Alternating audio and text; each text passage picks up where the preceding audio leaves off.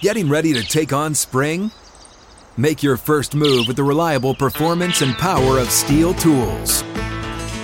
From hedge trimmers and mowers to string trimmers and more, right now save $30 on the American made STIHL FS56 RCE trimmer. Real STIHL. The FS56 RCE is made in America of U.S. and global materials. Offer valid through June 16, 2024. See participating retailer for details.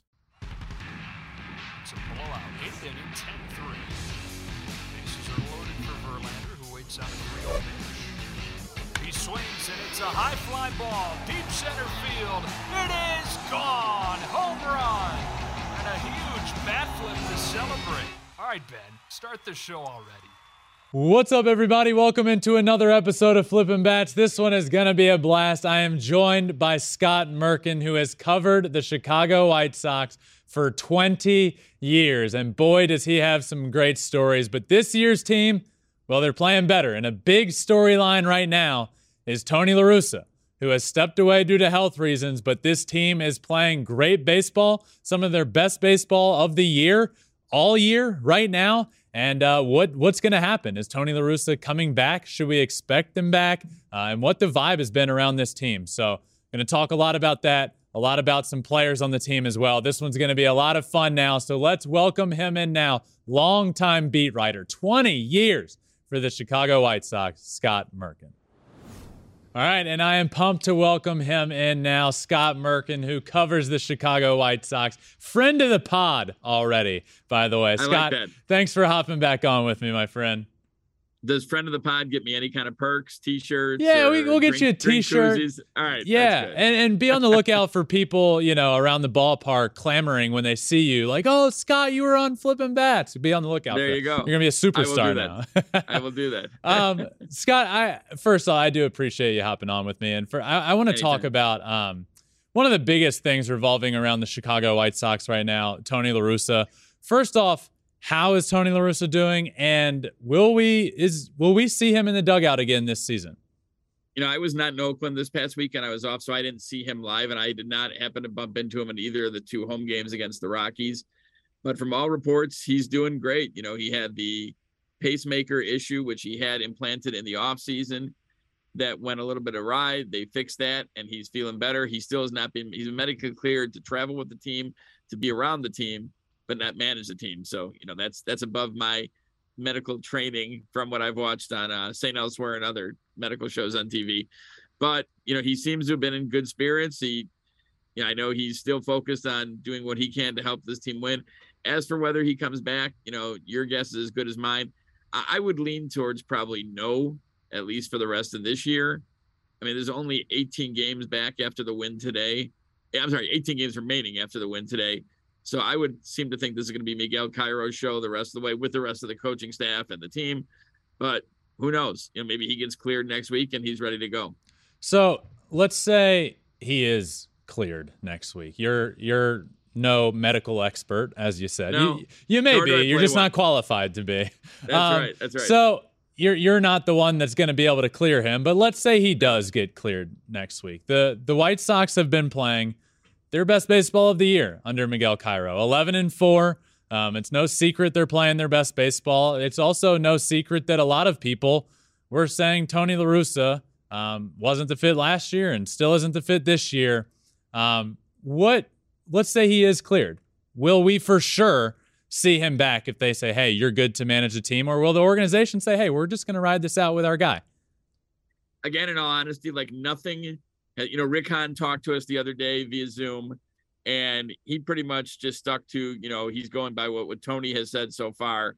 There really hasn't been any clear cut thing said like, you know, hey, if Tony is cleared to manage by his doctors, then he will be back in the dugout. That has not been said, just as it hasn't been said that even if he is cleared, he won't be back in the dugout. So we, we just don't know. You know, I think, as you know, Ben, from following sports overall, a team always gets that little extra push when there's some sort of coaching or managerial change. And this happens to be, you know, unfortunately with Tony's health. And it only makes sense. You know, you look at what Philly's done under Thomson; they've been phenomenal. Mm-hmm. Toronto has been had gotten a little pump since they, you know, moved on from Montoyo. Now that didn't work exactly in Anaheim, but that's a different story there. but but it's you know they have played good baseball. They're hitting the ball. That's the big thing. They were not doing all year. Is you know there were weeks where they didn't hit five home runs, let alone they did in the first five innings today. So that's the biggest thing. And if you want to put that on Tony, that's fine. But this is really you know I've talked to players on this team and players who are retired that kind of scope, and they all say you know as we all know it's not anything I'm breaking here. It's a player's game. Yeah. So you can have wherever you want in the dugout, and it does influence things, but the players have got to produce. And you know, the Sox, like everyone else, have dealt with some big injuries this year, along with some underperformance. So back to your original question, I, I don't know. I don't know what the official decision is going to be if he's cleared, if he can come back or not. So Scott, first off, you never want anything to to happen to anybody, and everybody's hoping Oh Tony no, La Russa health, comes back. Health is the biggest thing Correct. for Tony. Let him be healthy. That's Health that is the number one thing, but the, Absolutely. the fact that we are what we have right in front of us right now is the facts are this: Tony La Russa has been there for almost two years. It hasn't been up to expectations. He's No. out for a little while, and they're playing good baseball. And some of the players have been outspoken, not against Tony La Russa, just saying there's a little bit of a different feel around here right now, and the energy's a little different. And yeah, we we understand we're playing better baseball. Can you feel that? Can you feel a different energy around the team? Yeah, a little bit, but I think you know it, it goes back to when you're not hitting, there's no energy. It just looks bad. You know, when you're losing games two to one, three to two, and you're leaving the bases loaded with one out, and you can't get the run home. That just looks le- less energy. But you know, they've talked quite a bit about this meeting that Miguel Cairo had. He took over on a Tuesday. They lost to the Royals that night, nine to seven. It was at home, and they fell three under and six back at that point. So that was kind of the low water mark and he had a meeting with the team. He talked about this uh, this the other day after Bob Nightengale wrote about it. That he said, you know, if you're out, let me know so I know. And if you're in, let's go do this thing. And he is a very. I wish I could be half as positive as he is. This just not in my genetic code, unfortunately. But you know, he he he is basically. He said today before the game, 19 games left. Let's go do this. He's not worried about must wins. He kind of laughs when you ask about must wins or you have to win this many games or that sort of thing. He just wants to go day by day and see what can happen. So yeah, I do think there's a little different vibe, and I think that happens when there's kind of a change at the helm almost automatically, and the team is just connecting more offensively. Yeah, and and the team is responding. Uh, last question for you about about the managerial situation. Sure. Uh, Cairo steps in, is great. Players seem to like him, no matter what happens through the rest of this season. And I don't know if if La Russa will be the manager next year or not. And I know you don't have the answer to that. No. But but my question there would be: Is there anybody here that has an influence on the answer to that, other than Jerry Reinsdorf, his good friend, or is it just him saying, "I want my friend to be the manager," and that's that? Well, I think you know, I, I think we, in all fairness, we have to go a little bit past their that they're good friends, and they are good friends. They're like brothers. I mean, Jerry has told me that in an article I did on Tony way back when in 2006 Mhm. on their relationship when the Sox were playing the Cardinals in interleague that year. But I mean, Tony does have three World Series titles, six pennants. He's the second most winning manager of all time. So I think it's a little more than that. But I, I go back to what you said. I agree. I think, you know, Kenny Williams, Rick Hahn, other people in the front office certainly have a say, but ultimately Jerry is the man who runs the show. So Jerry is the one who's going to decide. And I, you know, but Jerry is a very astute individual and a very astute businessman. So I think he's going to weigh all, you know, things that go into it besides the friendship that he has with Tony when he makes his final decision. Manager situation aside, uh, the White Sox have been playing great baseball. Uh, Eleven and eleven and four in their last stretch of games. They've been playing their best baseball of the year. Uh, manager aside, what's been the biggest difference for this team in their hot stretch? Again, back to the offense. You know, I mean, they're hitting. They're they had a blip yesterday against Kyle Freeland, who's a pretty good pitcher and has pitched well against them before. But otherwise, they've you know they've they've hit the ball. They've hit the ball consistently. Look at Moncada. He's had you know a, four hit game and a five hit game out of his last six, and he's got like a two fifteen average for the year. He's been very much you know down production wise. Grandal homer today. He's had a rough season overall. So they're getting production from guys they expected production. Their frontline guys are coming back along with the other guys who have had pretty good years who are who are already hitting. So I think it's just the offensive consistency has picked up, and the pitching has been pretty good all year long. Their defense is not great. They're you know they have the highest amount of errors in the American League. That hasn't changed a ton, but they're hitting the ball and they're hitting as you as we see the video there of Eloy going deep. They're hitting the long ball much more. They're hitting home runs, and that's changing games for them a lot quicker. One of the keys to the offensive production lately has been Eloy Jimenez, uh, yes. who is in in the last month hitting 337 and OPS north of a thousand, seven homers. Um, he's been a huge part of this lineup. What can we expect from him and this team throughout the last few games of the season? Will we see him DHing um, more and more, or how are, how are they planning on going about keeping Eloy Jimenez going and in the lineup? Well, it's interesting because uh, back a few years ago when they had FanFest before the pandemic, unfortunately, we interview a group of us were interviewing him about being a DH, and he basically, without getting too graphic, said, "Hell no, I do not want to DH. I want to play the field." And he told us the other day he still doesn't love it, but this is what he's got to do. You know, because of the injuries he's had to his legs and everything else, this is the the spot he's in, and I think he's kind of understanding it a little more. And he is, you know, swinging at strikes. He's not chasing out of the zone and he's he's just he, has been the guy that they thought he was going to be and they've had in spurts and they've had you know in, in a full season early on. And when you and that's you know the kind of presence the 40 home run presence over the course of the year you can have. So again he does not want a dh he does not want to be the dh going forward. He may not have a say in that ultimately. But for the rest of the year i would say he's going to be the designated hitter and he's done well on that spot right now. A big part of the offense that isn't out there right now tim anderson uh, out right. with his finger and injury and hasn't played in a little while now. Um, where where is he at in his process? Can we expect him back in the lineup at, at any point? Yeah, he was cleared Tuesday to do more baseball activity. We were watching him take ground balls today. I think he's taking some dry swings. Rick Hahn and Miguel Cairo both said this week that the key thing is going to be when he starts swinging, how he feels when that happens. And Rick said he's not putting a timetable on his return, although there's, you know, not much of a table left to, to, to look at. There's 18 games after today, but he said he could be back at some point next week. He didn't know if it was going to require wow. a minor league rehab assignment with Charlotte, or they could just do it, you know, up at the big league level, which a lot of times they, which they've done a couple times, I should say, this year. So yeah, I mean, he could come back next week, and that would be an interesting situation because Elvis Andrus has been a godsend for this team since he's joined them from Oakland.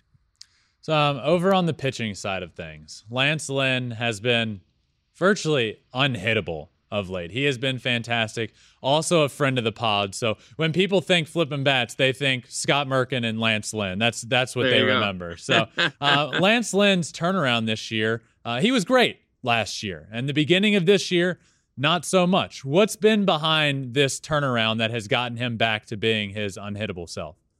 Well, you know, he had the injury in spring training at the very end mm-hmm. and had surgery, and I think the beginning part when he struggled it was just kind of like his extended spring. It took him a little bit of time to find everything. He's, you know, Lance is doesn't say a lot, but he can turn a phrase pretty well. And he said, you know, get, getting your butt kicked teaches you you don't want to get your butt kicked. I'm paraphrasing pretty much. Yeah. And I think he kind of learned what he had to do, or not learned, but figured out what he had to do moving forward. And he's been, I think he's got a 213 ERA now over his last 11 starts. And he's going to face Cleveland again next week in that big series, you know, where which could really decide the season for for both teams. So yeah, he's he's been back to the form they saw for, if not all of last season, at least you know the first half and then some last season. Um, this one's pretty simple for you. How okay. fun has it been to watch Dylan Cease pitch this year? Yeah, Dylan's great. I, I have to admit, I think you know everyone. It was a sad, it was a Saturday night game against the Twins. The game was long over. They were up thirteen to nothing, and it came to the ninth inning. And I think we're all like, "This would be cool to cover a no hitter. This is going to be cool to see." it. And then, of course, the one-one pitch, and Luis Arraez, who's leading the American League in hitting yeah. right now, the pitch before fouled one off his foot. So maybe he was sandbagging a little bit there. He was kind of limping around.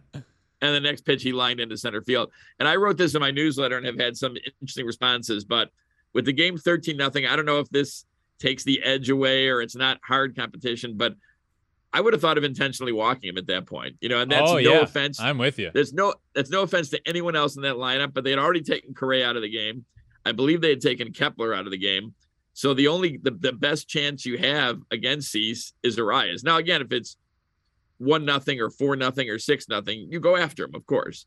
But at 13 nothing with two outs in the ninth, either I'm, you know, intentionally walking or throwing four pitches way away from the zone. But credit to Dylan Cease. He wanted to go after him. He wanted to finish it off with a flourish against the best hitter on the team and you know the highest average in the American League, and it just didn't work out. But he's been phenomenal. Interesting guy too. Really fun guy to talk to. Has a lot of various interests outside of baseball, which is fun to explore. But has really has really taken. He's already was pitching like an ace, even though he, for some reason he wasn't an all star.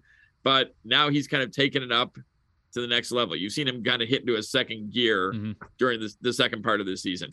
He is uh he's a really good dude, and one of those other interests you're talking about. He's a big disc golfer, which I like disc yes. golf as well. Yes. So we've talked a good bit about that in the past. But Scott, you and I are going to stay away from the Cy Young conversation during our conversation. I wonder here, why, because we why. might be on different sides of that fence, my friend. I, but I think it's a really uh it's a really interesting. There's what probably four really good candidates in there at least, right? I mean, yeah. you know, Justin Verlander, who you may know, mm-hmm. uh, Dylan Cease.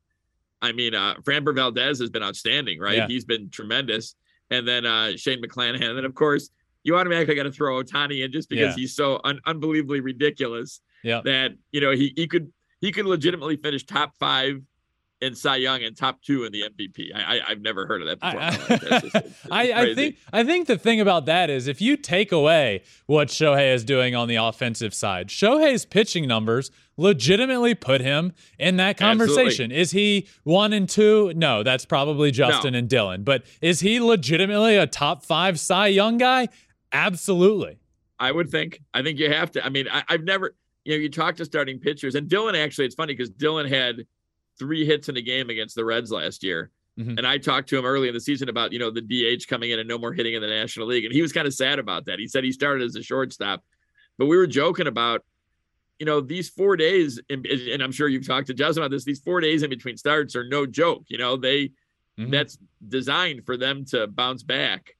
And Ohtani's taking four bats and running the bases every day in between his starts. So, I mean, I don't know if we'll ever see I know there are more players starting to gradually go into kind of the maybe explore a little bit of the two way thing, you know, pitching and hitting, but I don't think we'll ever see anything what he's done the last couple years. It's it's pretty remarkable, especially the way he's pitched this year on top of his continued offense. I agree with you. Have you have you gotten to watch him up close and personal this year? I have. I have. I saw him pitch in the series they were in Anaheim, and I think he and he was off that night and struck out I think 12 and 5 and 5 and 2 thirds or something like that. So it's it's crazy the stuff he has. It really is truly unbelievable. Uh, along the lines with the pitching, still we talked about Lynn and, and Cease. Now this is a little different pace here, but a guy I, I wanted to ask you about because he got Tommy John surgery earlier, Garrett Crochet, but he's already back throwing flat grounds. Uh, how right. is he doing? He's doing great. You know, we've talked to him a few times. He's with the team right now, and uh, you know he's he's working out. He's getting closer to the comeback, uh, you know, to start, start throwing off the mound and that sort of thing. You know, it's interesting because he said he's approaching this rehab process as kind of viewing that he's going to be a starter next year. Now, I'm not oh, sure wow. with his innings total last year and then missing this entire season, unfortunately, if that's going to happen. Also, he's so darn strong in the bullpen, you know? So, I mean, I understand that's what he wants to do eventually, and that may be where he is but it may be one of those things like what Kopech did last year with the Sox, mm-hmm. where Garrett pitches out of the bullpen, but is the guy who starts in some double headers. You know, he gets like five or six starts and then gradually moves into that starting rotation. Amazing stuff. Really, I think has learned a lot in the years he's been gone, and I th- the years he's been there, and then the year he's been gone this year, and seems very, you know, I don't want to say level-headed, but very excited about what the future holds, and feels good as he's as he's working through the rehab process. As we sit, 18 games left in the season. Right after the victory on Thursday for the White Sox over the Guardians. Three games, three games back. They are, and nobody in between. Guardians at the top, right. White Sox three back. What is the vibe in the locker room these days? And do they believe that they can get this done and win the AL Central? They absolutely do. They have three head to head coming up at Cleveland next week, Tuesday through Thursday. It's going to be, I think, you know, top pitchers on both sides going in that series and they have six to close the season. Six of the final nine are against Minnesota. So it's uh, three in Minnesota, three in San Diego, and then three at home against Minnesota. Wow. Here's the kicker Cleveland closes. We might have talked about this last time I was on. Cleveland closes with the rare six game homestand against Kansas City because of the lockout games from earlier in the season. So that could be beneficial because let's face it, Kansas City's not very good, right? So it'll be very interesting to see what happens. Cleveland's got five this weekend against Minnesota, and the Sox on the same side have six against Detroit, who also is not very good. So it's there for them. You know, they they've fallen a little further back than where they were when they were making the big run, but there's still three with three to play. And those three are important because Cleveland also has the nine seven head to head edge. Cleveland has the head to head edge over in a three way tie if Minnesota gets hot. So all these things come into play because there is no tiebreaker anymore, right? For the division title, there is Mm-hmm. no, you know, playoff game or playoff games. So yeah, I think it's there for them, and they believe it. They really believe that they can win this division, and that that you know, it, it's so weird though because this AL Central has been so bizarre all year. You know, Cleveland had scored one run in four games total. They lost five in a row, and then they, you know, you're like, okay, well, they're that's it. You know, they're a young team. They had a great year. They're done. And then they go and win six and eight of nine, and the only game they lose is when Clase, who's really one of the best closers in the game, Oh yeah. walks the seven and eight hitters in the Royals lineup to start the ninth, and they gives up two runs. Hey, folks, it's your man, Keyshawn Johnson, here to talk about Angie, formerly known as Angie's List, your go to home services. Marketplace for getting all your jobs done well. Now, you might be wondering, what exactly is Angie?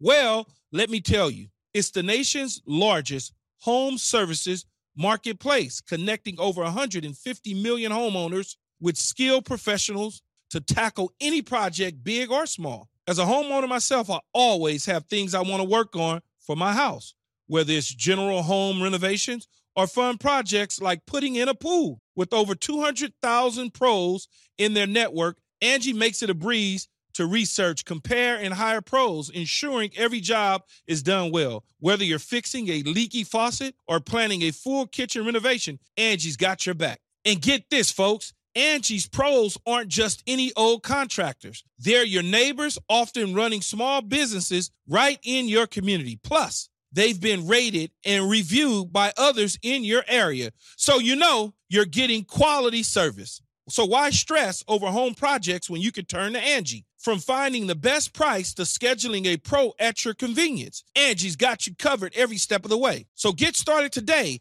at Angie.com. That's Angie.com or download the app today to get started on getting all your jobs done. That's Angie, your trusted ally in home services. And then, you know, the Sox had gone two and 10 and they looked done. They go on a run to get back in it. Minnesota got swept by Cleveland last weekend, going for the sweep tonight against Kansas City and then coming to Cleveland for five.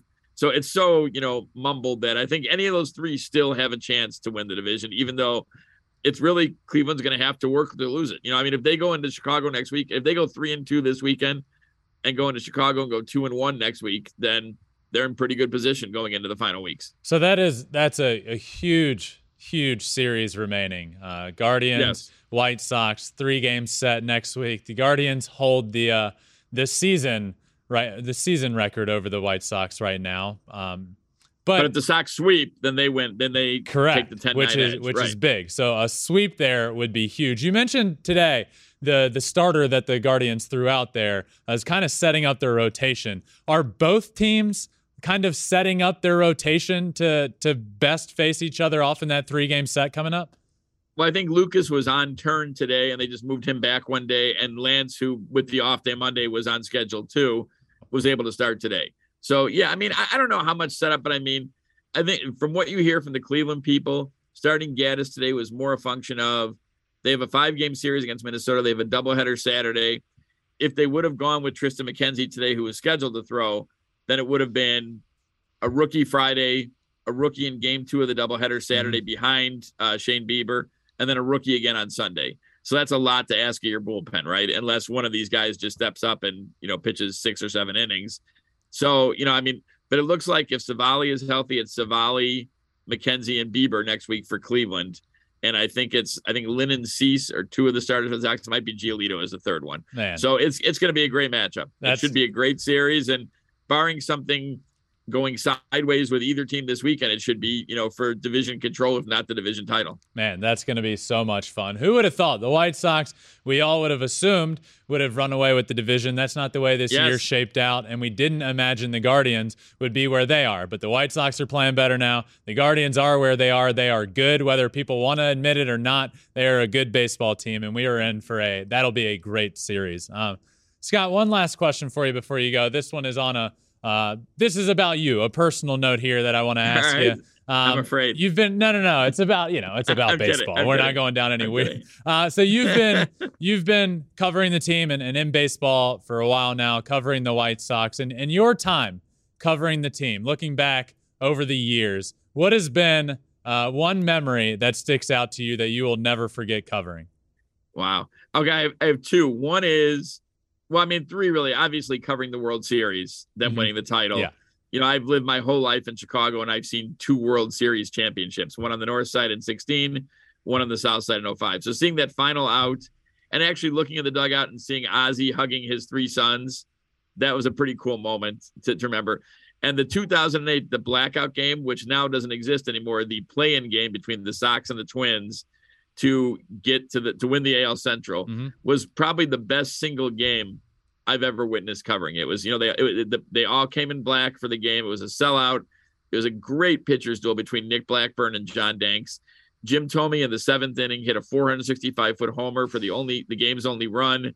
Ken Griffey Jr., who was nearing the end of you know a, a ridiculously uh, spectacular Hall of Fame career, threw out Michael Cuddyer trying to score, with AJ Pierzynski making a great catch and tag, and then Brian Anderson made a diving catch for the last out of the game, and the Sox won the series. I'll never Yeah. forget that game.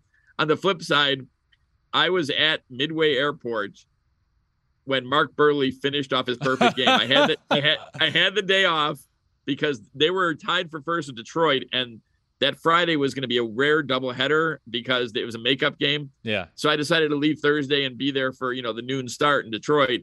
And I'm literally at the gate when DeWayne Wise makes the catch and Jason Bartlett grounds out to Alexei Ramirez. I've had bad luck with perfect games. I was off in 2012 for the Seattle series when Philip Humber threw the perfect game, and an intern we had on his third day on the job covered that game. So must be a great memory for him, and I I missed them both unfortunately. well, 20 years covering the team, you're bound to have some moments like that, but some really, really good ones in there as well. oh which you- yeah, there's been which some you great ones. certainly have, and the best of those being being on flipping bats. So, Scott, Of course. thank you so much for joining me, man. This is always a lot of fun. Good luck to you down the stretch. Good luck to your White Sox. This is uh, this is going to be a blast, and I look forward to watching you cover it. Thanks, Ben. Anytime. Look forward to talking to you soon. Appreciate it, buddy. Thanks. All right, I just wanted to thank Scott again for joining me. What a blast and absolutely incredible that he's been covering the White Sox for 20 years. And the perfect game from Mark Buehrle, he watched it at an airport terminal. Unbelievably bad luck. This is going to be a lot of fun down the stretch, though. White Sox, Guardians, neck and neck. The White Sox are catching them, but they got a good series coming up. Thanks again to Scott for joining me. I hope you all enjoyed this episode. Make sure you subscribe, like anywhere you listen to podcasts Apple, Spotify, wherever it is, hit that subscribe button. Also, all social media, follow along Twitter, Instagram, Facebook, TikTok, and you can watch every single episode as well at Flippin' Bats Pod. I hope you all enjoyed this one. Thank you all for listening. Have a great weekend, and I will see you next time for another episode of Flippin' Bats.